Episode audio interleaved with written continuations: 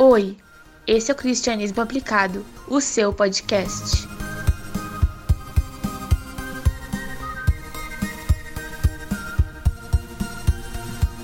Eu sou Alex Sombrizola e minhas filhas me ensinaram a amar. Eu sou Tainara Poo e eu amo mais criança do que vocês podem imaginar. É, não sei se eu consigo imaginar.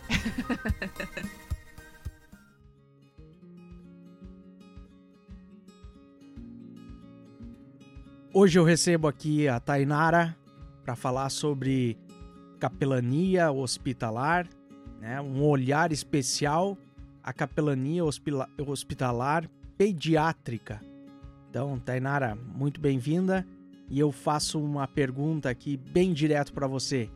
É, qual a importância da área pediátrica na capelania hospitalar? Capelania não é... Todas as áreas? É todas as áreas, mas na área da pediatria é mais especial e precisa de um enfoque maior porque se trata de crianças que têm uma sensibilidade maior. Muito bem, Thay. Obrigado pela tua presença. Pode te chamar assim de Thay? Pode. Beleza. Thay, é, você é concluinte também, assim como eu, do curso de Teologia, agora de dois mil e dezenove, né? dois mil e vinte, uma nova fase na vida.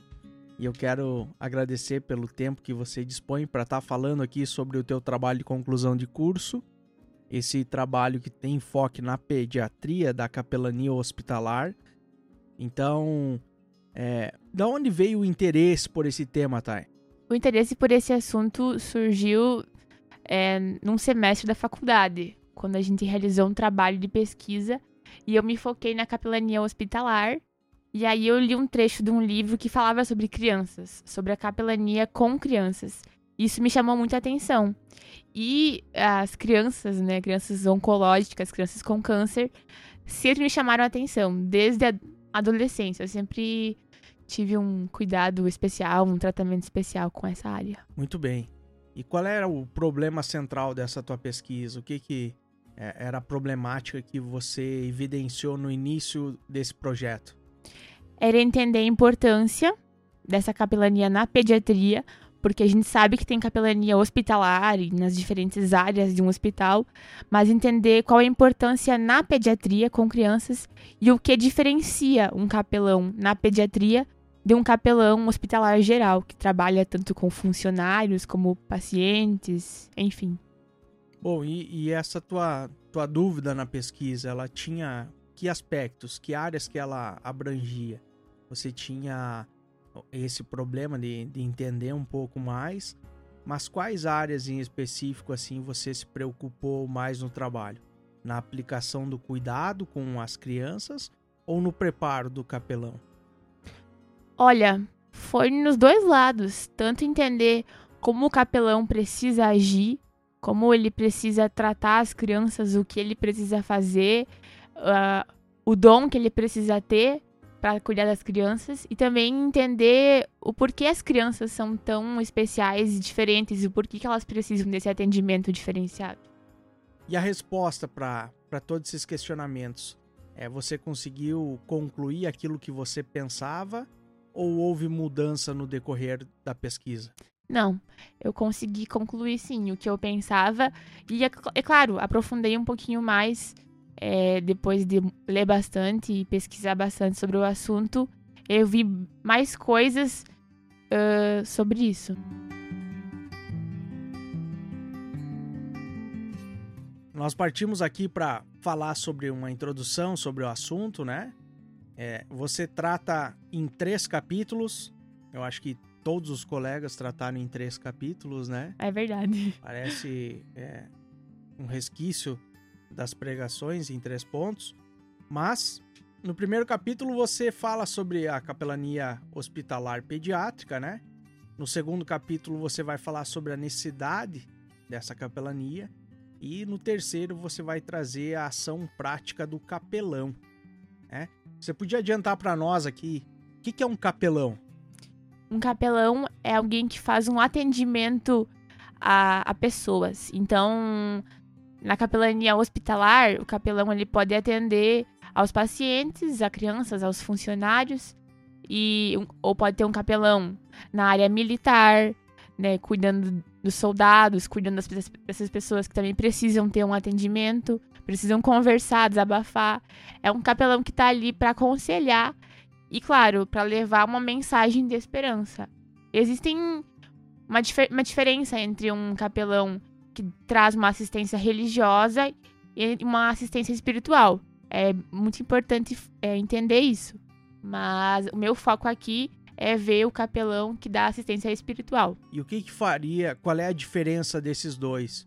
Porque para mim parece que é a mesma coisa. Capelão religioso ou espiritual, o que que um é mais santo que o outro? Quase isso. O capelão religioso, ele apenas vai alimentar a fé que o paciente ou que o indivíduo já tem. Então, se ele acredita, né, em santos, por exemplo, o capelão é, religioso, ele vai falar, continua acreditando, você vai conseguir passar por essa dificuldade, vai dar tudo certo. Já o capelão espiritual, ele apresenta o evangelho, ele fala da palavra de Deus, ele fala da importância de ter fé em Deus, da esperança em colocar em Deus. Certo, isso você encontrou em bibliografias, é bastante conhecido, é, essa diferenciação? Não é muito conhecido, é, todo meu T C C teve pouco material, assim, eu me baseei bastante em artigos, então foi difícil encontrar bastante material sobre esse assunto.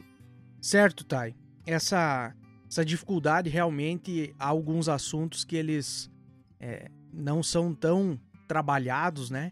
Eu posso dizer que o meu assunto também, que era administração, parece ter bastante material. Porém, é, os materiais são muito superficiais no que a gente precisa. E com certeza é um assunto diferenciado e mais específico, né? Essa uhum. delimitação para ser a área pediátrica. Sim. Então acredito que deve falar muito de capelania, mas não na área pediátrica, né? É, esse provavelmente tenha sido o teu, o teu maior problema, a tua maior dificuldade, né? Sim, com certeza. É, tem muito material sobre capelania, sobre áreas diferentes. A capelania escolar, por exemplo, é, uma, é um assunto que já está bem avançado. Tem, tem bastante material sobre capelania escolar até, mas na área da pediatria não é tanto.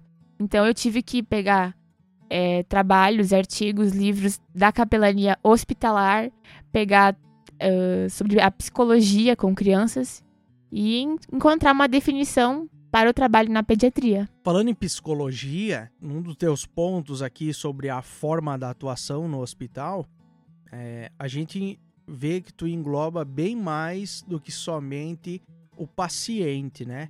Então, sim, você fala sobre o trabalho com os pacientes, o trabalho é, com os doentes. Então, você abrange essa área também da família como um todo.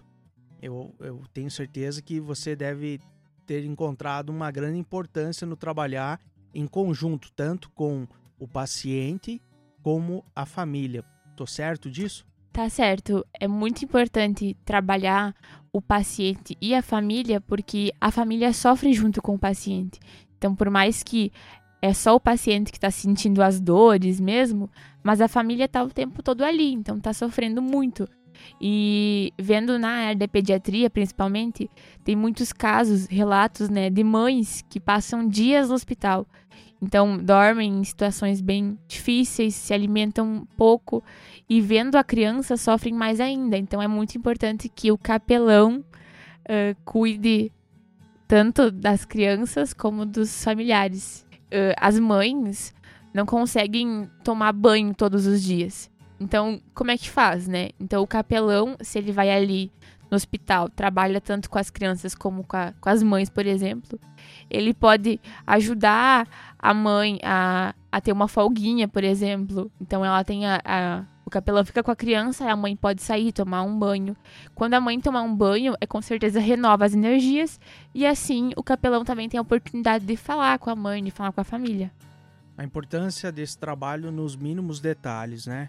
Sim. É, você fala aqui também sobre o trabalho dos doentes no pronto-socorro, é, os profissionais da saúde, esses funcionários todos que estão envolvidos, né? Sim. É, o que, que a gente pode é, compreender sobre esse aspecto que tu abordou? Então, os doentes do pronto-socorro aparecem pessoas que estão com febre, uma dor de garganta, né? Até pessoas que acabaram de sofrer um acidente. Então, nesses casos, o capelão ele precisa trabalhar de forma rápida. Então, ter palavras para é, consolar as pessoas, para dar esperança, enfim, independente de qual seja a situação. É um atendimento diferenciado de que tu faz no, nos quartos, né, com pacientes, com as crianças, mas também é um atendimento importante. Então, todos os que estão envolvidos com o paciente, é, é importante que sejam atendidos, né? Com, com certeza, certeza, o apoio espiritual e também é, contato humano de carinho com essas pessoas vai reforçar é, um bom relacionamento com a equipe médica, com os enfermeiros, todo esse pessoal que está ali sendo atingido diariamente por pessoas com dificuldade, né? Uhum. Com enfermidades. É, nisso você conclui esse primeiro capítulo aqui falando sobre essa capelania hospitalar pediátrica. Sim, é que depois de ver a importância, né, de ter uma capelania eu, hospitalar, eu precisei ver, então, o que seria a capelania na pediatria. E o atendimento à criança, ele é diferenciado porque a criança tem uma sensibilidade maior.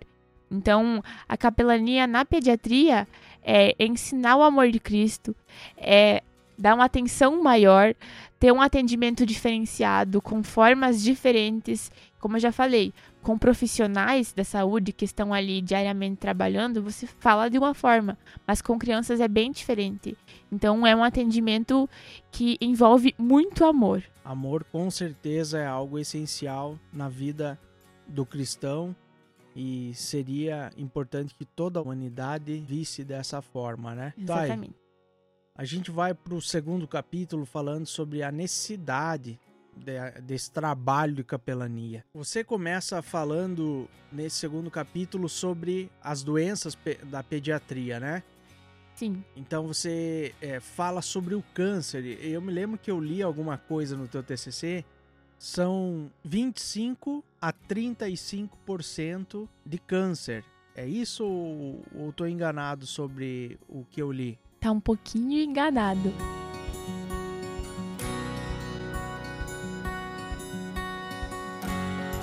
Na verdade, é a leucemia. As leucemias, né? Porque existem vários tipos de leucemia.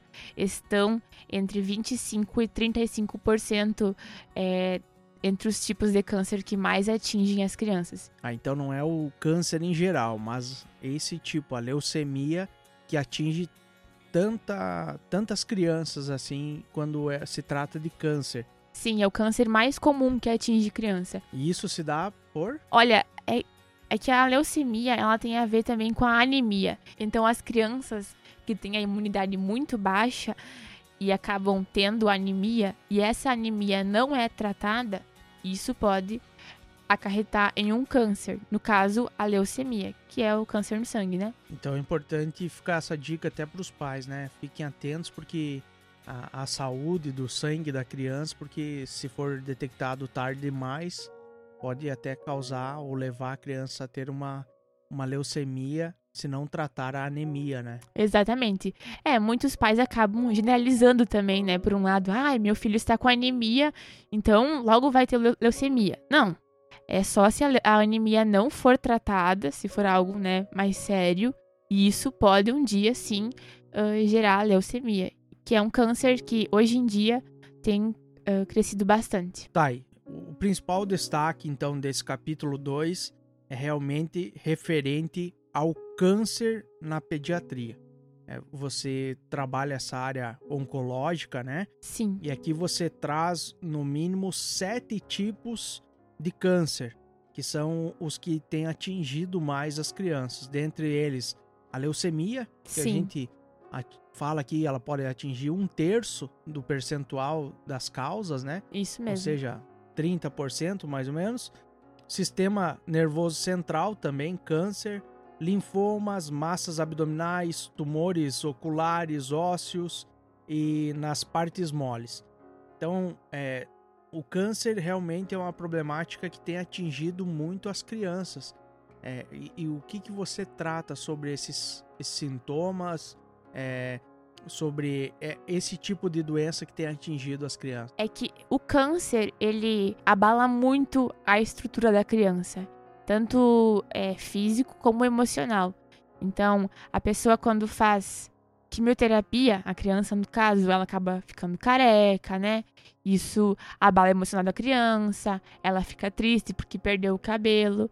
Então, o câncer tem algumas consequências que outras doenças não têm, né?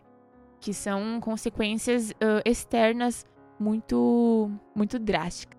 Thay, é, outra pergunta que eu faço aqui é: por que que você deu tanto destaque ao câncer nesse segundo capítulo?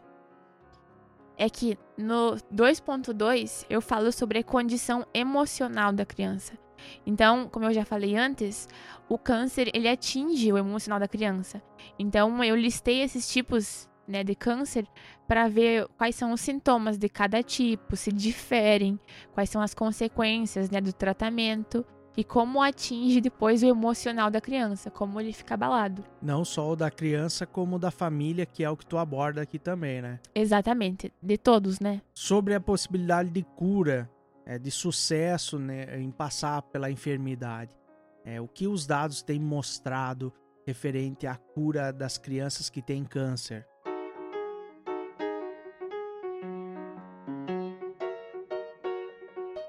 Hoje em dia, graças a Deus, isso cresceu muito.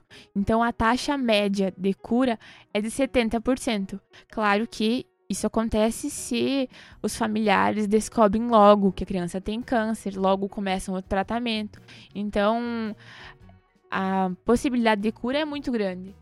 E, por exemplo, eu conheço uma adolescente que ela teve câncer alguns anos atrás e foi descoberto logo, ela passou por isso. Então, cada vez vem crescendo mais. Se descobrem logo, o tratamento é feito, não há consequências, não há sequelas, mas os pais precisam estar atentos aos sintomas. E como estar atento a esses sintomas? Tem que cuidar, porque os sintomas do câncer não têm sintomas específicos. Esse é o problema. Então, muitas vezes, eles podem, as crianças podem estar com uma febre, com dor no corpo. Ah, deve ser gripe, mas pode ser que não seja. Então, muitos pais acabam deixando de ir fazer uma consulta porque acham que é um problema normal, né? Uma, um problema que se resolve com antibiótico em casa. Mas não, tem que ir consultar porque pode ser algo mais sério. Os sintomas do câncer não são sintomas assim que você difere logo. São sintomas comuns que você pode ter de um dia para o outro e acha que é uma virose ou uma gripe, como eu falei. Tá, mas ele não é algo passageiro, é algo constante. Sim, é algo constante. Por isso, então, precisa ficar atento também. Claro que, ouvindo esses dados também que você falou sobre que a, a possibilidade de cura aumenta muito, eu acho que isso também trabalha positivamente para o emocional da criança e da família. É, esses dois pontos, o que que você destaca sobre as emoções da família e da criança? Então, é, no dois ponto dois, quando eu falo da condição emocional da criança, eu falo do físico, né, do, do exterior e do interior, né, de como acabar abalando. E aí, isso é por causa do tratamento, né, acaba gerando uma tristeza muito grande na criança. E a família, ela não sabe lidar com a tristeza da criança. Então, ela se abala e a criança, vendo que a família está triste, se abala mais ainda, prejudica mais ainda. Por isso a importância do capelão tratar com a família isso também. Porque muitas vezes a família não sabe como transmitir para a criança, né? Transmitir uma paz, uma tranquilidade. Isso é muito importante. E a família, ela tem diversos momentos, assim, é, em que a doença do filho acaba gerando uma dor maior. Por exemplo, quando a família descobre a doença, é um baque muito grande. Então, eles não sabem para onde recorrer, o que fazer, né? Como agir. Depois, quando começa o tratamento e a criança perde os cabelos, a criança faz questionamentos e a família não sabe como responder, como ajudar. Se caso o tratamento falha e a criança começa a piorar muito, a família, mais uma vez, não sabe como agir.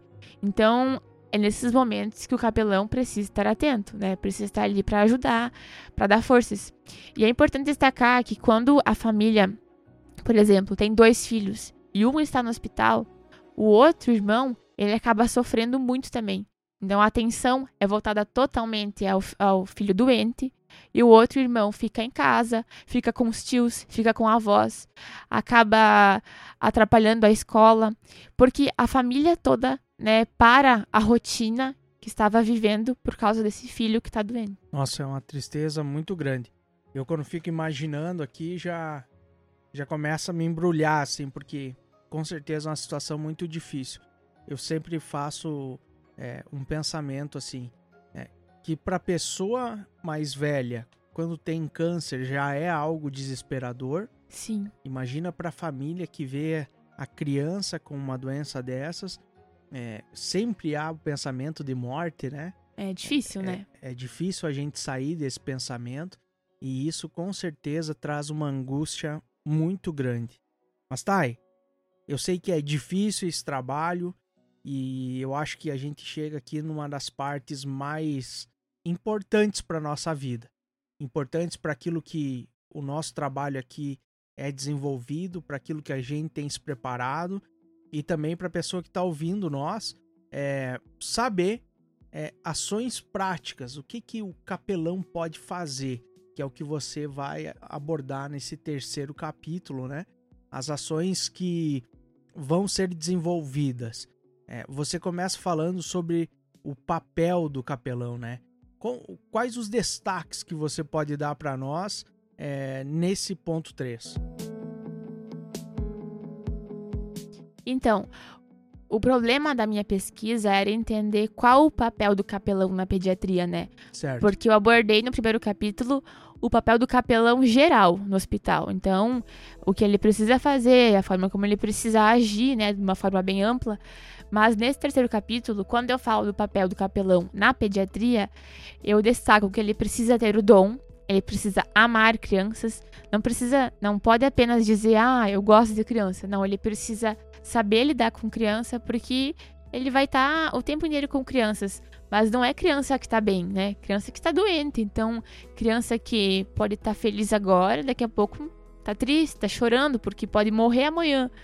Né? Uh, e o capelão precisa ter cuidado como vai falar com as crianças, como vai aconselhar, como vai agir. Ele precisa é, ter uma sensibilidade maior com a criança, precisa saber lidar com questionamentos. Criança faz muita pergunta, né? Então, se o capelão não tem paciência com criança, com perguntas, como que ele vai atuar nessa área? Isso difere muito de um capelão hospitalar geral, né? Que trabalha com pessoas mais velhas, né? Com pacientes acima de trinta anos, por exemplo, ou com é, funcionários, né? Enfim, é bem diferente. A linguagem é diferente, a linguagem que a criança se comunica, né? Totalmente. É, você tem é, alguma dica para nós, assim, dentro da tua pesquisa? É, ações que devem ser feitas e ações que não devem ser feitas. Aquilo que você diria assim, ó, é proibido, o capelão não deve fazer isso. O capelão não pode fazer catequese, né, com a criança. Primeira o que, coisa. O que é catequese? É ele achar que vai ensinar uma doutrina, uma para criança. E não é isso que ele vai fazer ali. Ele vai falar de Jesus, vai apresentar o amor de Jesus, vai apresentar uma esperança para Jesus, mas de uma forma leve, tranquila, através de músicas educativas, através de literaturas.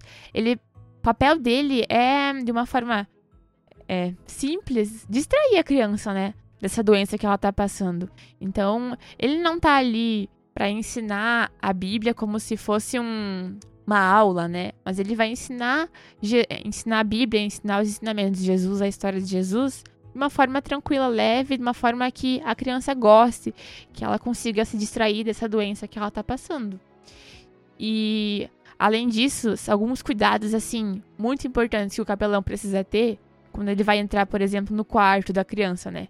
Não ficar encostando nas coisas, sentar na cama da criança, né? Porque a gente sabe que a, a cama do paciente sempre tem uma regulagem para descansar os pés ou a cabeça, enfim. Então, imagina se ele senta, acaba desregulando tudo, ou encosta nos aparelhos, nos fios. Então, acaba gerando um problema, né? Ao invés de estar ali para ajudar. Então, isso já ele não pode fazer. E uma forma do, do capelão ajudar a criança, além de música, as histórias, também é levando palhaços, né? Se ele não tem esse dom de fazer piadinhas e gracinhas, então que ele leve, faça um dia diferente, né? Com, não talvez só com uma criança, mas então reúna todos os pacientes, as crianças, né? E leve palhaços, leve fantoches, seja criativo. Dentro dessa... dessa tua fala, me chama a atenção que no T C C você aborda um aspecto que o capelão precisa ter um cuidado, que é quanto às piadas, né? É verdade, ele precisa tomar cuidado com o que vai falar com a criança, né? Não vai fazer gracinhas que acabam machucando a criança e que prejudiquem o, o emocional da criança, né? E até da família, né? Exatamente. Ele precisa saber falar, né? É... É aquela coisa, ele não pode chegar falando, ah, vai que você morre amanhã, né? Vamos sorrir hoje. Que isso? Meu, coitado que... da criança, né? Que piada pesada essa, né? Exatamente. É um comentário que não devia ser feito. Fica a dica aí pra você que tá ouvindo, ó. Não fale isso no hospital. Por não favor. Fale. Muito bem, Thay. Chegamos à nossa conclusão aqui e eu gostaria de ouvir de você. É, o que, que você tirou de lição desse estudo e o que você pode destacar para todos nós? Olha, o que eu destaquei e peguei para a minha vida também com esse T C C, eu concluí que o atendimento às crianças, à pediatria, ele é muito maior do que a gente consegue imaginar. E fazer esse atendimento, essa assistência espiritual às crianças, né, como capelão, é você compartilhar o amor de Cristo. Então, é você amar através de atitudes, né, através de brincadeiras, através de histórias, você mostrar o amor de Cristo e como a criança precisa ter esperança, como a criança precisa sentir esse amor também, né? Que a gente sente, a gente compartilha. E isso que eu cons- consegui, assim, concluir e peguei pra minha vida também. Obrigado, Thay. E a gente chega se encaminhando agora pro final da nossa conversa. E eu pergunto, sobre o futuro, o que você pretende fazer do seu futuro, assim, como vida pessoal? E perguntar já, essa pesquisa, ela vai ter continuidade? Ou você pretende dar um tempo ou deixar simplesmente como um legado? Como tu viu, então, né, o meu orientador quer muito que eu continue essa pesquisa, faça um mestrado ou algo do tipo, porque tem pouco material, então precisa ser aprofundado mais. Mas eu quero começar realizando uma pós em psicopedagogia, porque eu trabalho com crianças, né? Eu trabalho numa escola e eu gosto muito de crianças. E uma das coisas que eu não, não falei antes, mas eu tratei no T C C, é sobre a pedagogia hospitalar. Então, é você dar aulas para crianças doentes. Então, essas crianças que estão com câncer e que param totalmente a rotina escolar, elas precisam de alguém que vai ali dar aula, né? Então, se eu, eu tenho essa vontade de fazer uma pedagogia hospitalar e, com isso, também eu trabalhar como capelã, ajudar essas crianças. Muito bem, muito obrigado, agradeço pela tua presença, por esse tempo que a gente passou junto. É, quero dizer que esse T C C da Tainara em breve estará disponível também no site da Faculdade Batista Pioneira. É, também assim que estiver disponível a gente vai disponibilizar o link aí na descrição e você pode também estar acompanhando os próximos podcasts. No próximo podcast a gente vai estar falando sobre é, missões para o povo da tradição gaúcha. Então você que é um tradicionalista ou para você que gosta da cultura gaúcha, fica aí o meu convite para que você escute o próximo podcast e veja realmente se você conhece sobre a cultura gaúcha, porque a gente traz um apanhado histórico e eu tenho certeza que vai ser muito legal, vai fazer você pensar sobre a cultura gaúcha e será que existe uma cultura cristã? Obrigado, Thay. Eu que agradeço pelo convite em poder falar um pouquinho mais sobre o meu T C C. E claro, né, quem quiser ler, quem quiser saber um pouquinho mais sobre isso, pode me procurar. Grande abraço e até mais!